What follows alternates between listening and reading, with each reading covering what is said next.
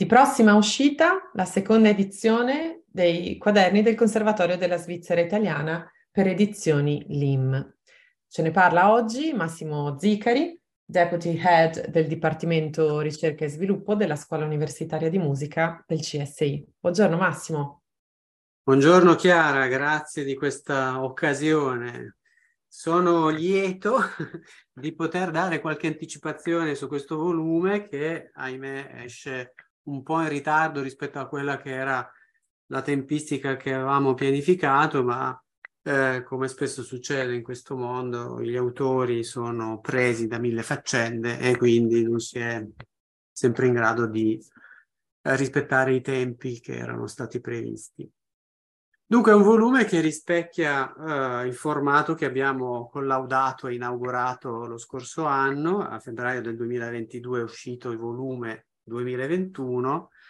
ormai fine estate o in estate uscirà, eh, quindi nel 2023, il volume del 2022, cioè dell'anno scorso, relativo ai lavori dell'anno scorso. Il volume eh, si compone di una serie di contribu contributi, eh, diciamo un, un, nucleo centrale, certamente quello offerto dai nostri eh, lavori finali di pedagogia, del master in pedagogia dello scorso anno. Sono tre gli autori, quindi degli ex studenti, Enrico Ossi, Raffaele Cardone e Doriano Di Domenico, che sono mh, mm, stati, diciamo, selezionati, segnalati eh, in seguito agli esami di pedagogia, del master di pedagogia dello scorso anno. E a questi si aggiunge una studentessa del bachelor, Sofia Silvestrini, chitarrista,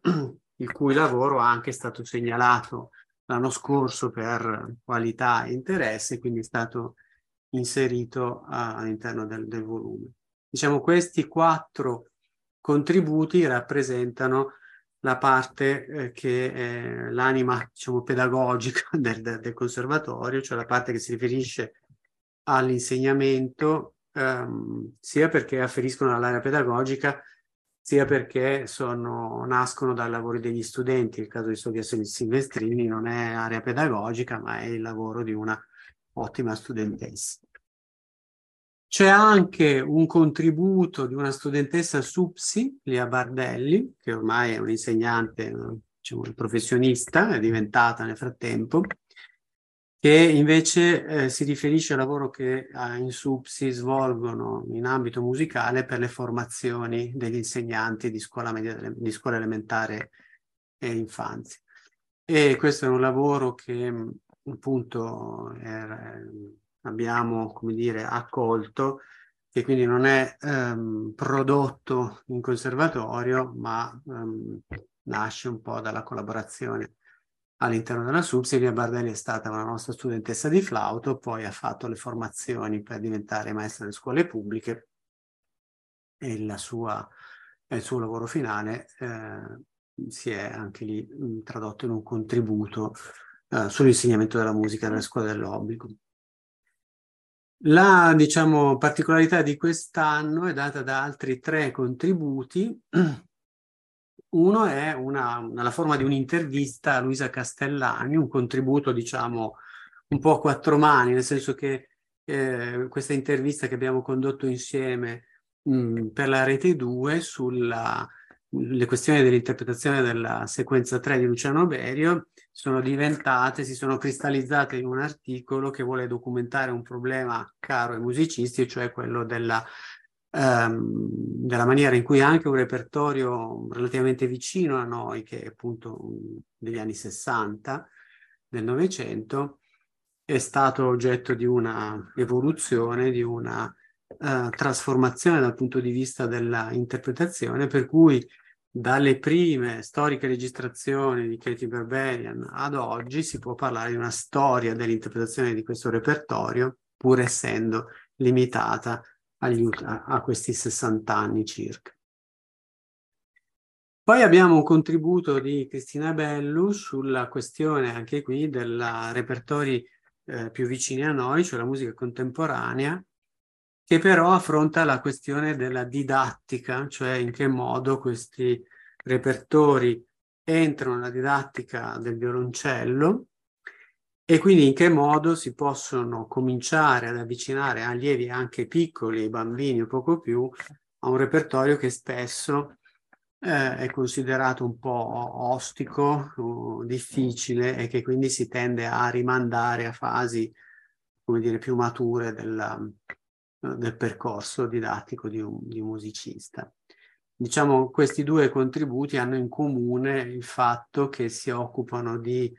repertori o di un rapporto con i repertori cronologicamente piuttosto vicini a noi, ma poi in realtà dal punto di vista della cultura musicale che noi stessi intratteniamo con gli studenti e all'interno delle formazioni sono quelle, se vogliamo, un po' più eh, marginali, spesso marginali anche nei, nei programmi di studio, non tanto in questo conservatorio dove sono un punto di riferimento, ma diciamo nella discussione generale diciamo, si parte sempre dai classici per poi eh, rischiare di arrivare poco o male invece ai repertori più vicini a noi. L'ultimo contributo appunto di Franco Bianchini riguarda le politiche urbane per la musica in Europa la seconda dopoguerra oggi ed è un po' un, come dire, una new entry, nel senso che accoglie un contributo che viene dal, appunto dal, dall'area del, diciamo, della cultura e del cultural management che si è sviluppata ed è cresciuta molto in questi anni. E quindi anche per permettere di avere una presenza e una visibilità um, all'interno di questo contenitore che è il volume, Uh, abbiamo esteso questo invito che è stato accolto appunto da Franco Bianchini e il suo contributo come dire, completa il volume di quest'anno, dando anche una prospettiva nuova, se vogliamo, al, al, al volume stesso. L'idea è quella, come già fatto in occasione del primo volume, di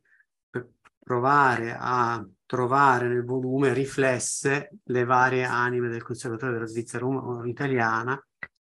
e quindi sia quella più legata agli aspetti performativi, quelli didattici e vista appunto la recente crescita anche di quelli legati al cultural management, perché no anche questi, nell'idea appunto di coltivare all'interno dell'istituzione la diversità che, che ne è poi l'anima o le, le diverse anime. Per chi volesse sfogliare, leggere questi quaderni, che, come, come potrà farlo? Qual è la distribuzione che state prevedendo? Dunque, noi abbiamo, come lo scorso anno, in previsione di produrre una tiratura limitata, 200 copie, eh, del volume a stampa, che verrà distribuito tra i sostenitori, gli stakeholder, gli studenti, i colleghi come strumento anche di promozione del lavoro che è stato fatto. Eh, lo stesso volume però è disponibile sia in formato digitale open access, secondo una politica di promozione della, della cultura artistica e scientifica che sia um, che in quanto finanziata pubblicamente deve essere accessibile in forma gratuita, per cui l'accordo che abbiamo con la LIM, la Libreria Musicale Italiana, è quella di poter scaricare gratuitamente l'intero volume o i singoli articoli in, in un formato digitale dal sito del, del, della casa editrice e noi avremo nella pagina del conservatorio un link che aiuterà o faciliterà il compito di raggiungere la pagina e scaricare i testi. La copia invece a stampa, quindi il print on demand come si dice adesso, invece sarà um, ordinabile per un prezzo anche abbastanza diciamo, equo, 15 euro, ovvero 15 franchi, per cui se chi desiderasse poi avere la copia cartacea, eh, la stampa sarà pagata questi 15 franchi, avrà un costo di 15 franchi. Grazie Massimo, appuntamento quindi con la seconda edizione dei quaderni del Conservatorio della Svizzera Italiana. A presto! Grazie Chiara, a presto.